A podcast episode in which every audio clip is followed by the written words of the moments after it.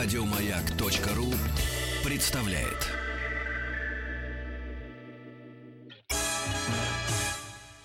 Эврика.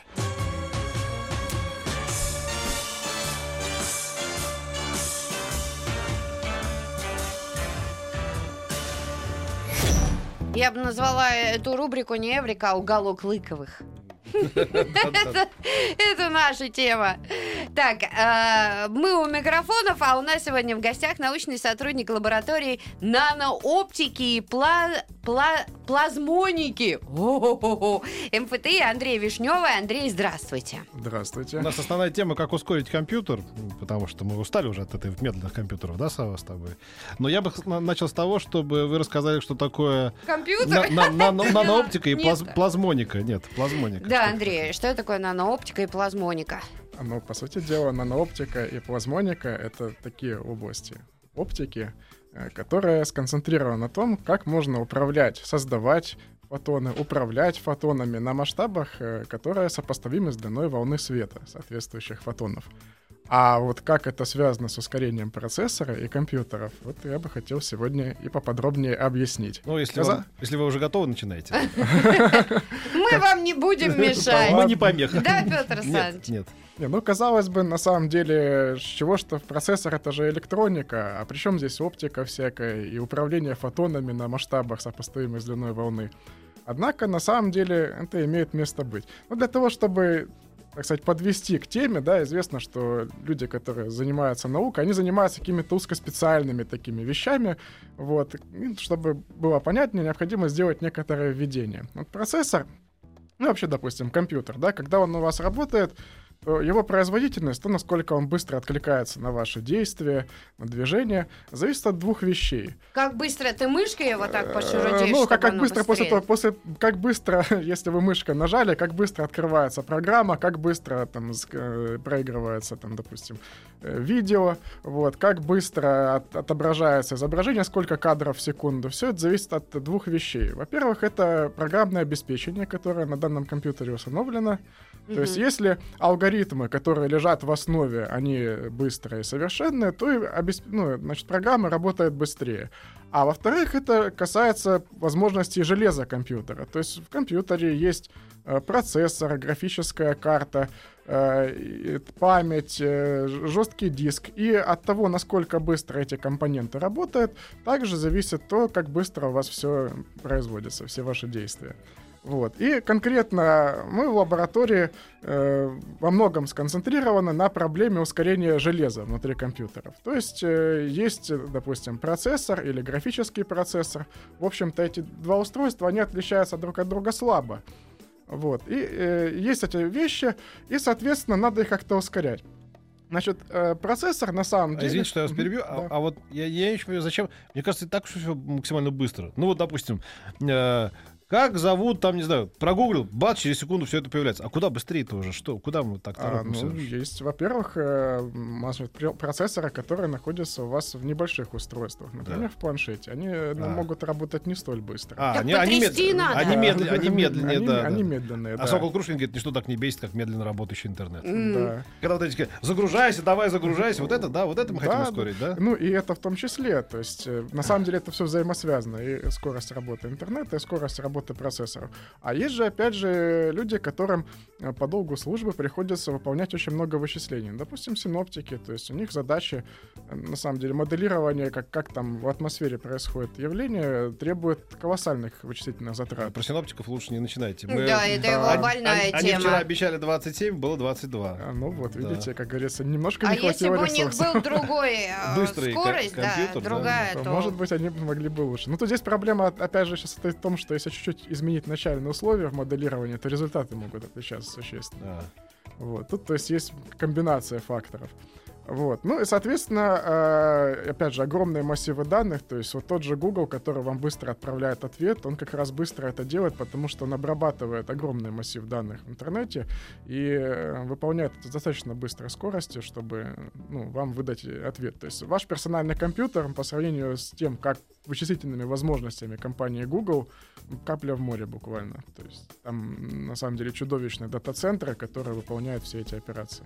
А вы уже, наверное, стремитесь к тому, там и подумал, баха, он уже загрузился. Да, силой мысли, так что Ну, как- уже как- к этому стремятся. Как-то так, да. Все, все хотят, чтобы все было очень быстро. Ну и видео тоже высокого разрешения, конечно же. Ну И- как, надо крестница тогда веревочку, моргнул, и вы там дернулся, и всё, Да. поехал. и А там дальше уже всякая фантастика, там можно какие-то нейроинтерфейсы говорят, да, то есть Да. ну, как это делать. Вот. Ну, мы, конечно, этим не занимаемся, но это, опять же, можно пофантазировать, что можно будет делать, если компьютеры у нас будут очень-очень быстрыми. То есть, допустим, тогда уже будет получаться так, что, э, как известно, производительность, она определяется скоростью самого слабого звена. Если самое слабое звено человек, например, как он быстро воспринимает зрительную информацию или еще что-то, тогда нужно будет, получается, непосредственно устраивать передачу данных из компьютера в нервную систему. Вы знаете, мы тут как раз говорили, я бы сказал, что человечеству нужно зам- замедлиться как-то. Мы как-то слишком ускорились. У нас события одно на другое накладывается. В течение недели произошло четыре там э, грандиозных, трагических. Мы даже пожить в этом, Да. пережить это не да, успеваем. да, то есть, а вы еще предлагаете еще быстрее. То есть, может быть, наоборот, нам какую-то всем М. такую одну таблетку большую какого-нибудь этого самого Замедлителя а, такого. какого-то а- афобазола и чтобы как-то немножечко так как-то все расслабились, потому что иначе можно сойти с ума, и мы уже сходим. А, Ну, Нет, вы так э, не- конечно, такая опасность есть, да. То есть вот будущее, оно как бы ускоряется. Перегрев такой, да? Ну, отчасти, возможно, это связано с тем, что возможности нервной системы несколько не позволяют. Ну, а здесь, соответственно, тоже, если можно помочь нервной системе справиться с этим потоком информации, то будет, наверное, лучше. Мгм. Ну, мы Вот, И сходить с ума будем. Раньше, знаете, там э, э, до 20 века, пока письмо дойдет, пока туда все повернется, да, Ты уже... уже остыл, уже и ссориться да, тебе не да, хочется. да, уже и ничего, и ничего не случилось там, да, вот вроде. Вот там была война, пока письмо, она уже закончилась. Вот, ты посидел, чайку попил, о, надо же. да. И Да, ты даже да. не переживаешь по этому поводу. А, Ну, э, значит, как, как говорится, любые возможности, это, знаете, это есть две стороны медали. Да. А С одной стороны, они, конечно, делают жизнь удобнее, а с другой стороны, опять же, их можно использовать и во зло, и с третьей стороны, человек, он живет в искусственной среде, и если эти параметры меняются очень сильно и очень быстро, то, конечно, он может не успеть приспособиться.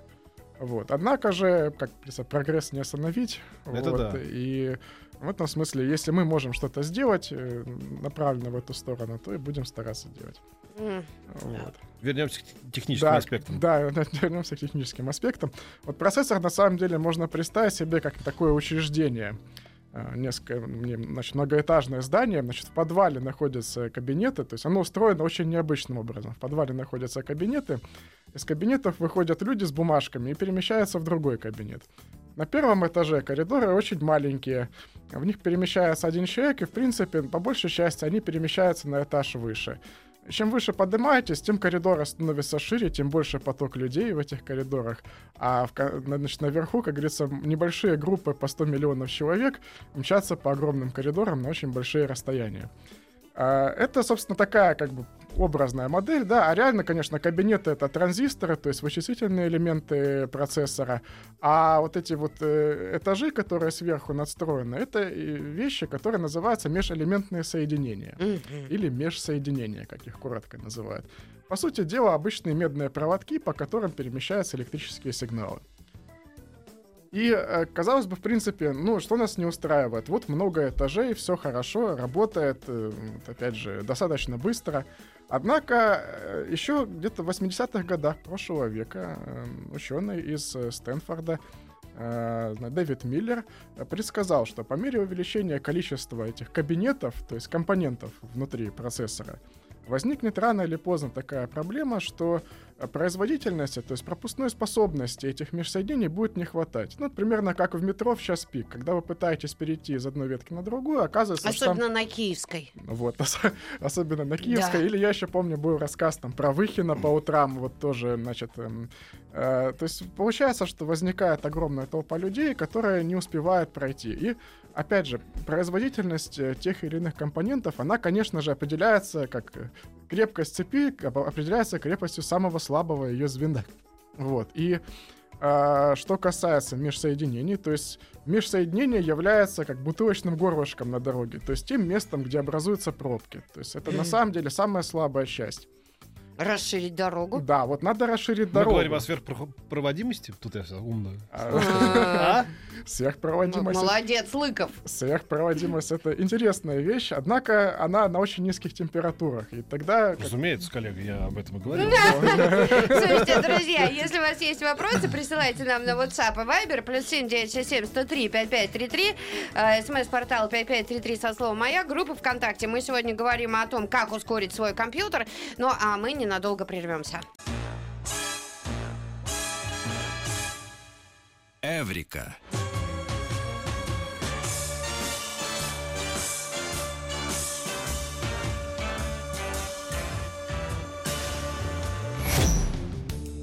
Андрей Вишнев у нас в гостях. Как ускорить компьютер сегодня тема. А, так, Андрей, мы а, остановились с вами на том, а, что дорогу надо расширить. Да, дорогу надо расширить. Давно пора! Петька умные слова говорил сейчас. Да, сверхпроводимость. На низких температурах, Ну, разумеется. да.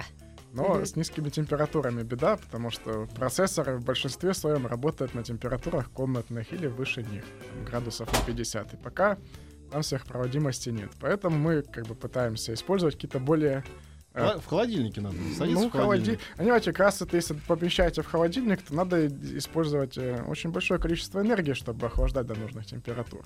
А это, понимаете, вредит окружающей среде. Вот, и это... А нет, знаете, как 90 говорит, э, объясняю. Вот я недавно заходил, покупал теще цветы в Питере на улице Марата. Так там такой холод был, вот там, где цветы продают, у них специальный холодильник есть. Берешь компьютер, туда заходишь, а люди там работают. И работаешь весь день, и все у тебя быстро проходит. Нормальная мракобесная теория? Да, отлично. Отлично, хорошо. Андрей, давайте умных людей послушаем. Давай, да. Вот. А, ну и здесь, соответственно, вот на этих самых верхних этажах предлагается использовать оптические компоненты. То есть, получается, заменить электроны, которые переносят сигнал фотонами. Фотоны, они такие живенькие. Это вообще реально? Это вообще реально, да. Вот, они такие быстрые, живенькие, перемещаются со скоростью света. Вот. И, как оказывается, пропускная способность межсоединений, основанных на фотонных э, линиях, она намного выше, чем основанная на проводах. Но это, конечно, на самом деле знает практически каждый пользователь интернета. Андрей, а это теория все-таки? Или это уже практическая история Вот заменения? И это, это практическая история, да, я дойду до этого, что есть даже по этому поводу эксперимент, изготавливали чип.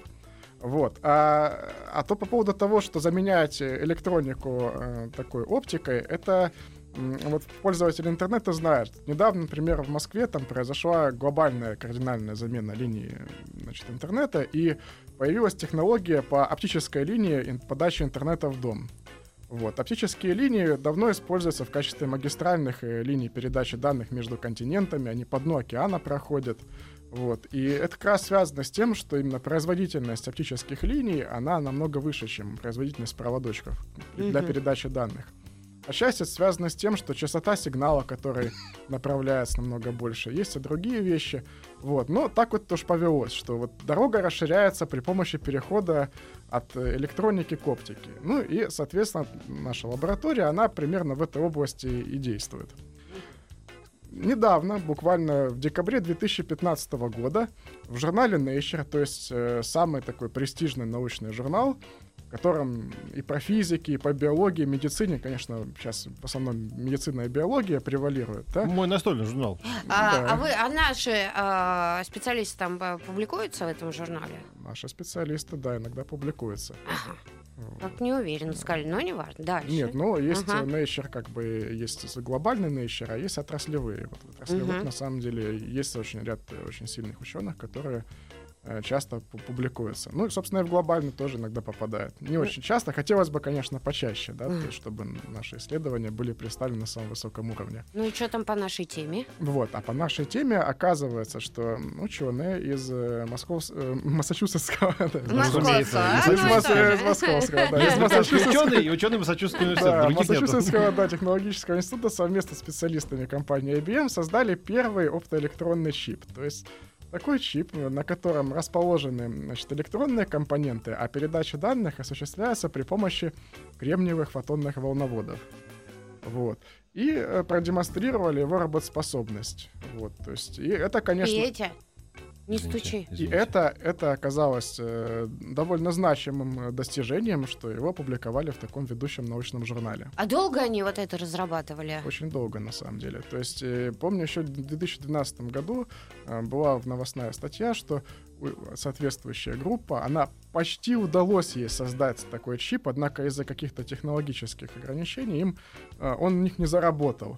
Вот, получается, три года они потратили на то, чтобы... Заработала. Чтобы оно заработало, чтобы довести технологию до такого уровня, чтобы э, никаких ошибок не возникало в этом чипе. А где вот э, самое вот это да, вот камень преткновения, что э, вот оно не заработало? Вот в чем была главная проблема? Ну, там была на самом деле инженерная вещь. То есть, когда они делали этот чип, получалось так, что их кремниевые волноводы были связаны с подложкой, и излучение из волновода утекало в подложку. Таким Ах. образом, сигнал, он э, затухал, и мощность сигнала ну, при передаче очень сильно убывала. То есть, видите, как тут очень много есть вещей, связанных именно с инженерными штуками. Там сигнал утекает в подложку, еще какие-то там наводки, интерференции. Вот. э, И поэтому работать приходится тяжело. Однако, Но они если вс- сделали но этот они, чип. они сделали, да, этот чип. Вот. А мы, поскольку вот в России немножечко есть отставание по части микроэлектроники от Запада, вот, э, то мы э, решили сделать как? Вот сейчас угнаться за фотонными их чипами довольно тяжело, и мы решили сделать еще один шаг вперед. На самом деле, вот эти фотонные значит, волноводы, о которых я говорил, которые позволяют ускорить, у них есть один недостаток. Они очень большие. То есть, как большие? Конечно, они очень маленькие, потому что их тол- Хорошая, как большие они, конечно, очень маленькие, да, потому что их толщина, например, там э, примерно э, раз в 100 меньше, чем толщина человеческого волоса. Вот, а, подождите, даже я ошибся, не 100, а несколько сотен раз. То есть, О. э, да, Вау. вот, то есть очень такая, на самом деле, маленькая вещь, однако по сравнению с как бы характерными масштабами внутри процессора волноводы большие. Если технологические процессы сейчас при которых изготавливают эти процессоры, э, позволяют структурировать материалы на масштабах порядка 10 нанометров, 10 Мгм. нанометров, да, то у волновода характерный масштаб 1 микрон, то есть в 100 раз больше. Мгм. Вот. И это как бы говорит, что на самом деле вот эти линии, которые передачи данных, они оказываются очень большими на чипе. Их нужно уменьшить. И вот здесь э, вступает в роль, собственно, то, чем мы занимаемся в лаборатории нанооптики и Вы плазмоники. уменьшаете это? Да, используя металл в качестве основы для волновода, значит, совместное использование металлов полупроводников позволяет ужать свет до такой степени, что он перемещается по волноводам, которые сильно меньше по размерам, чем те, которые использовались до этого. Вот. И с этим связаны основные направления работы. То есть э, мы исследуем... это теория сейчас или вот сейчас? Есть и теория, и эксперименты. Опять же, просто на разных стадиях. Вот э, вопрос, связанный с вот такими, как я говорю, плазмонными волноводами, а, он сейчас э, в мире проработан недостаточно сильно. То есть э, межсоединения на основе плазмонных волноводов пока делать не умеют. Есть некие вот предложения, однако они находятся в области теории. И мы, соответственно, стараемся сделать так, чтобы эта теория превратилась в практику. И, пожалуй, ну, можно сказать, что мы в этом плане дальше всех ушли. Потому что э, эти плазмонные волноводы, у них есть одна проблема. Это потери. Мгм. То есть по мере распространения сигнала... Как в том чипе утекает что-то? Там утекает, а здесь в металле поглощается. То есть, О. значит, да, свет он значит, возбуждает колебания в металле и затухает. И это основная проблема плазмоники. Что же делать с этим затуханием? Ага, вот что делать с этим затуханием, а мы, наверное, подробнее остановимся после новостей, новостей спорта. А Я просто представляю, Андрей, как у вас идет работа? Вы вот там друг другу формулы пишете, зачеркиваете все О, в это- это- Ой, я так это- Это по, по- по фильму 9 от Да. одного года, так представляешь Да, да, да, да. 62 года. Да, там на самом деле всего, всего, всего хватает. И формулы пописать, и значит, Физики, модель- лирики. моделирование, значит. А, да, по части лирики, это выбор каждой фразы в статье, это тоже отдельная задача. Ну, продолжим. Новости, новости спорта. Эврика.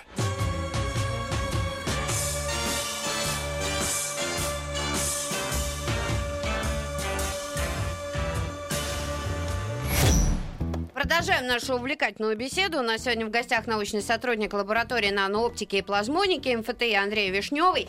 И говорим мы с ним сегодня о том, как же ускорить свой компьютер. Вот у нас тут пришло сообщение. Сижу на работе, слушаю ваше радио. Ничего не понимаю, конечно, но все равно интересно. Это примерно вот э, настрой такой вот э, э, всех нас. Э, мы не, не очень хорошо все понимаем, но нам безумно интересно, Андрей, это точно. А. Остановились мы на плазмонных волноводах. Да, О, и, видите, и, я и, и потерях в них. Да, вот, вот, собственно, чем наша лаборатория несколько опережает наших мировых коллег, это тем, что мы предложили некий способ компенсации потерь в этих волноводах, вот, который, правда, еще предстоит проверить экспериментально. Потому что есть теория. У нас сейчас теория опережает эксперимент очень существенно, потому что ставить эксперимент в современных условиях в науке довольно тяжело. Это затратное дело. Вот. И теория у нас есть, как компенсировать потери. То есть мы проверили на моделях вот, численных, которые описывают поведение полупроводнику. Действительно, все должно получаться. Осталось дело за малым. Это изготовить и проверить. Однако надо сказать, что... В... Но это тоже несколько лет. Ну, это тоже, да, несколько лет при наличии соответствующих средств. ресурсов, да. А каких вот, о каком количестве, допустим, денежных а, средств мы говорим? Хочешь выделить, что ли? Ты Нет, так, мне так, просто так любопытно. Можно, можно скинуться. Мы даже подумывали краудфандинговую компанию устроить. Вот, поддержите. Ну, сколько нужно? Ну, вот смотрите. Какое... Я просто Петька мне говорил, у него есть лишние. Вот. Ляжку жгут. Да. Да, значит, э, устройство, которое необходимо для создания пленок из полупроводников, например, стоит порядка 40 миллионов рублей. Так. И это все? Не, ну это же... Фу, такая смешная цифра. Да, вот. А, то есть, понятное дело, Ведь один корпоратив твой. Но это, естественно, только Два. одно устройство. А технологический процесс, он состоит из нанесения пленок, их травления, потом нанесения, напыления металла, вот, то есть включает в себя множество действий. Вот. Угу. А тут нам пришел вопрос, и я как будто бы, я вот так будто мой за вопрос, тут главное не оступиться. Не чушь написал человек, интересно, хотя это его первое сообщение. Вот я сейчас озвучу. Ну, рискну. Закон Мура до сих пор актуален? Закон Мура да, до сих пор актуален, однако вот если это... Чтобы я знал еще, что это такое. Да, закон Мура, это да, это закон, значит, сформулированный Муром. Состоит он в том, что каждые два года количество компонентов, то есть транзисторов внутри процессора должно удваиваться. И этот закон с очень большой точностью исполняется с 60-х годов до современности. Вот. Однако сейчас, ну, соответственно, вместе с ростом количества этих элементов, транзисторов, должна расти производительность соответствующим образом. Однако сейчас можно будет наблюдать некоторые отклонения от закона Мура, которые, собственно, и связаны с тем, что мы подошли к неким таким пределам уменьшения размеров транзисторов, пропускная способность межсоединений. И если эти проблемы не решить, то закон Мура перестанет выполняться. Ну, спасибо в любом случае вам, уважаемый Слуслу из Петербурга. Я не только не попал в просак, но и не поставил в тупик нашего уважаемого гостя. Вот. Да, а так, как бы, вот, естественно, ведется работа. Однако, конечно, вот у нас э, вся эта деятельность, которая ведется в лаборатории, она не ограничивается одними только процессорами и их возможностью их ускорения. Вот, она охватывает нечто большее. То есть, допустим, э, сама по себе нанооптика, то есть управление светом на масштабах порядка длины волны, очень важная вещь. То есть, допустим, э, это может иметь очень большие применения в медицине. Я недавно общался с коллегами, рассказывали интересную историю, что можно, оказывается, повышать активность нейронов мозга при помощи облучения светом. Вот. А как раз, вот, например, нанолазеры, то есть эти вот источники света наноразмерные, они также являются вот одним из предметов э, работы лаборатории. И вот э, таким образом можно будет, например, пробовать бороться с болезнью Альцгеймера, которая э, приковывает к себе очень пристальное внимание в связи с тем, что пока не найдены способы ее лечения. Вот. То есть таким образом можно стимулировать нейроны в мозге. Вот. Также есть, конечно, шутка такая, что а можно, в принципе, стимулировать еще нужные мысли в головах людей, если подключить там вот эти вот наноразмерные источники света и там, возбуждать потому нужные, что нужные нейроны. По-другому не получается пока за 2000 лет. Вот, да. С лишним. То есть так, таким образом вот, а, опять же, то есть в целом сама эта отрасль, нанооптика и плазмоника, она приковывает очень большое к себе внимание за рубежом, особенно там в Европе и в Штатах. Э, это связано с тем, что вот улучшается эта производительность производительность всех компонентов, то есть уменьшаются размеры, можно будет делать какие-то неинвазивные вещи в области хирургии, Также, например, европейцы интересуются всеми этими делами в связи с э, их интересом к возобновляемым источникам энергии, то есть фотовольтаика. Вот. И э, таким образом мы, оказывается, попадаем в некий такой тренд, да, значит, э, направление, которое сейчас активно и очень бурно развивается во всем мире. Вот, и мы включились в это дело пораньше, чтобы потом не оказаться значит, в отстающих. Это вот очень важно. На физтехе сейчас э, образуется центр наноразмерной оптоэлектроники. Э, то есть объединяются усилия нескольких лабораторий, которые включают ну, также нашу лабораторию наноптики и плазмоники, вот, с тем, чтобы расширить э, деятельность по этим направлениям. Мгм. А, если возможно, Андрей, тут есть э, некие вопросы. а, могу я их задать? А Да. как, а как насчет а, кристаллов, спрашивает Вальдемар из Кургана? а, кристаллов. Ну, кристалл, например, э, допустим, э, процессор, он расположен на кристалле. Изготавливается он на кристалле. То есть берется кремниевая кристаллическая пластина, и в ней уже изготавливаются эти все транзисторы. Вот. То есть эти транзисторы, они э, там не добавляются, как а именно берется именно сплошная кристаллическая пластина, и на этом кристалле все располагается. Мгм, Так что с кристаллами все в порядке. Это изначально все было. То есть интегральная схема, они делаются на одном кристалле. Так, что-то у меня тут еще было. Давайте по закону Мура, как я выступе. А, Нет, погоди, а, про кристаллы. А, вот. А, почему на PlayStation 4 процессор в разы мощнее, чем обычные процессоры для компьютеров для потребителей? Очень интересно.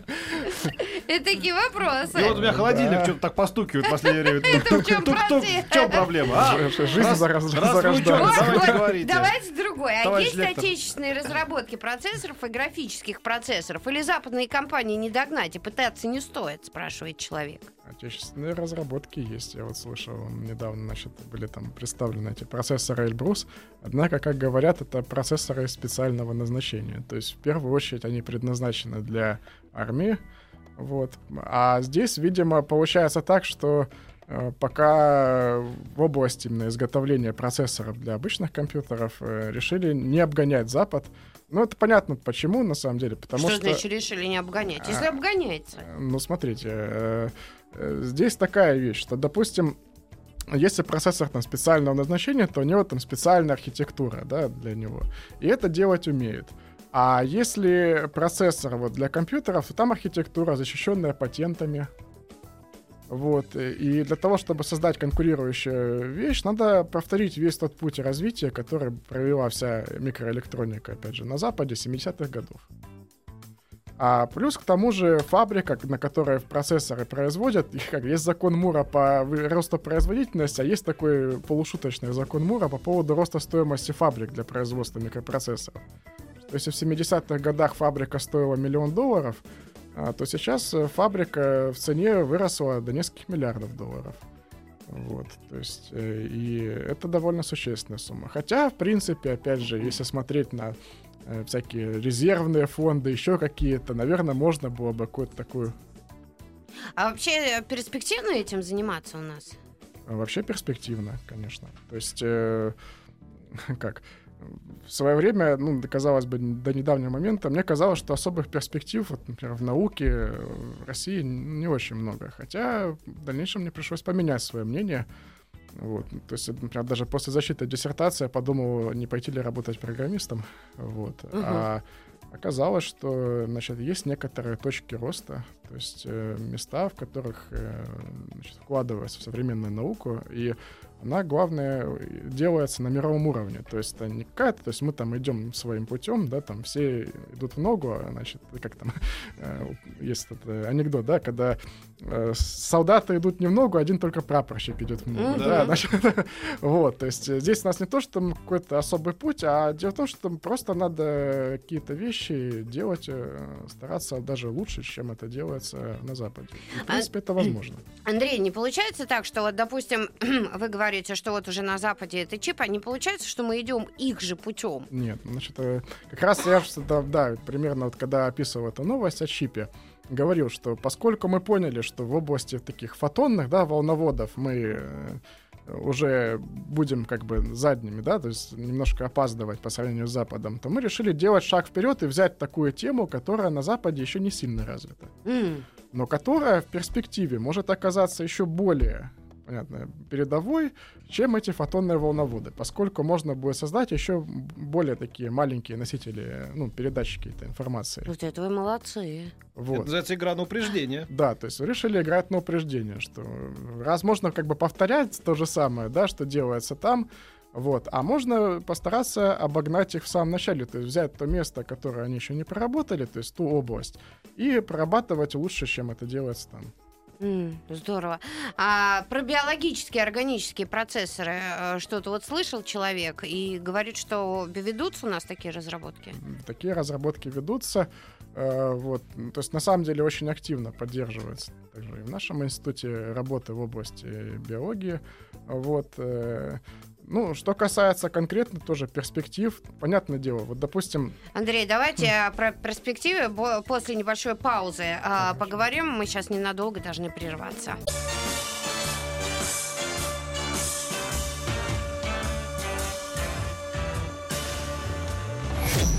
Так, прежде чем э, продолжим э, разговор с Андреем Вишневым, я вам вот что, друзья, расскажу. В музее-заповеднике Мелехова в рамках Дня памяти Антона Павловича Чехова представляют новый театральный проект «Дядя Ваня».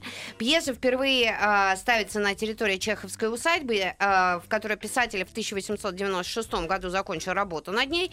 Премьера спектакля под открытым небом обещает стать событием лета. Хотите получить два билета? Вот звоните прямо сейчас. Редактор Галина Юскина вам ответит и вручит эти два билета 728-7171, код Москвы 495. А с Андреем Вишневым, научным сотрудником лаборатории нанооптики и плазмоники МФТИ, мы продолжим, пожалуй, вот мало времени остается, а, говорить про биологические да, процессоры. Мы остановились, про перспективы. ну, я кратко так просто упомяну, потому что это не основная тема нашей такой работы. Ну, Вот. коли люди спрашивают. Ну да, Ага. тут надо. Ну, так про перспективы. А, да, да. Значит, э, дело такое, что, э, опять же, есть варианты. Оптические компьютеры, биологические, какие-то химические процессоры. Э, однако, надо сказать, что данные технологии, они находятся в стадии зарождения. Вот. И отчасти их риски, так называемые, по поводу их внедрения, э, связаны с тем, что э, и раз имеется текущая такая технологическая база, которая очень отрегулирована по поводу производства на кремниевых пластинах, то строить совершенно новые технологические линии для биологических или иных процессоров становится накладно. То есть э, гораздо легче воспользоваться имеющимися возможностями. Поэтому э, предпочтение, конечно, будет отдаваться способом незначительно изменяющим технологический процесс. М. Поэтому в ближайшее время стоит ожидать внедрения фотонных волноводов. Дальше мы ожидаем, конечно, можно будет э, с плазмонными что-то пробовать. Вот. А дальше уже, если эти би- биологические или химические вещи достигнут такого уровня производительности, который будет значительно больше, чем то, что делается, тогда и пойдут и они. Вот. Но до тех пор будут стараться всеми силами использовать имеющиеся наработки. Мгм. Андрей, а вот и интересуется, а каково положение дел в Индии и Китае? На какой ступени они в этом смысле стоят? У них какие там есть разработки? Ну, э, как бы, э, что касается технологий, то тут можно точно сказать, что, например, э, в Китае находится вся сборка микроэлектроники. То есть э, отчасти э, получается так, что все, что не придумывается, потом собирается в Китае. А так, то известно, что, например, такая компания, скажу, как Lenovo, да, она Мгм. когда-то э, раньше была подразделением или компании Dell, а, или Asus, по-моему. Вот. И э, дальше они просто, используя свои собственные наработки, отделились и, используя опыт работы, который они получили во взаимодействии с своими пар- зарубежными партнерами, они начали развивать свои наработки в области микроэлектроники. И так во всем. Э, В этом плане показательным пример их скоростными поездами, когда они покупали, вот как мы у Siemens, значит, вот эти вот их скоростные поезда, а дальше перенесли производственный процесс к себе, а потом они улучшили имеющиеся технологии и теперь создают полностью свои китайские поезда, которые лучше, чем э, немецкие и сименсовские, М. на которых они катаются скоростью 350 км в час. Ну, мы на сколько Круто. лет До отстаем? Питера можно было Вообще, за два часа если ездить. так-то. Сложно сказать, на сколько лет. У нас что-то осталось от еще той советской микроэлектроники. Однако надо сказать, что э, очень много времени было потеряно. Для того, чтобы это наверстать, нужно сосредоточиться. Андрей, а мозги по-прежнему утекают? Мозги утекают по-прежнему, да. То есть рабочих мест в науке в России пока не хватает. То есть э, не хватает. То есть, э, значит, обучается людей по То специальности. есть мест хватает, кадров не хватает, да? Нет, кадров как раз хватает. А. Обучается людей больше, чем э, может, может, трудоустроиться. может трудоустроиться А, да, в. России. Поэтому очень многие уезжают за рубеж. Но, кстати, очень интересно в этом плане история нашего руководителя лаборатории Валентина Волкова. Он закончил физфак МГУ, уехал в Данию, там долго работал, стал вот пионе- пионером, там, проведшим э, первые работы в области ближнепольной оптической микроскопии, а затем вернулся к нам и в нашей вот лаборатории является заведующим, передает свой М. опыт. Мгм.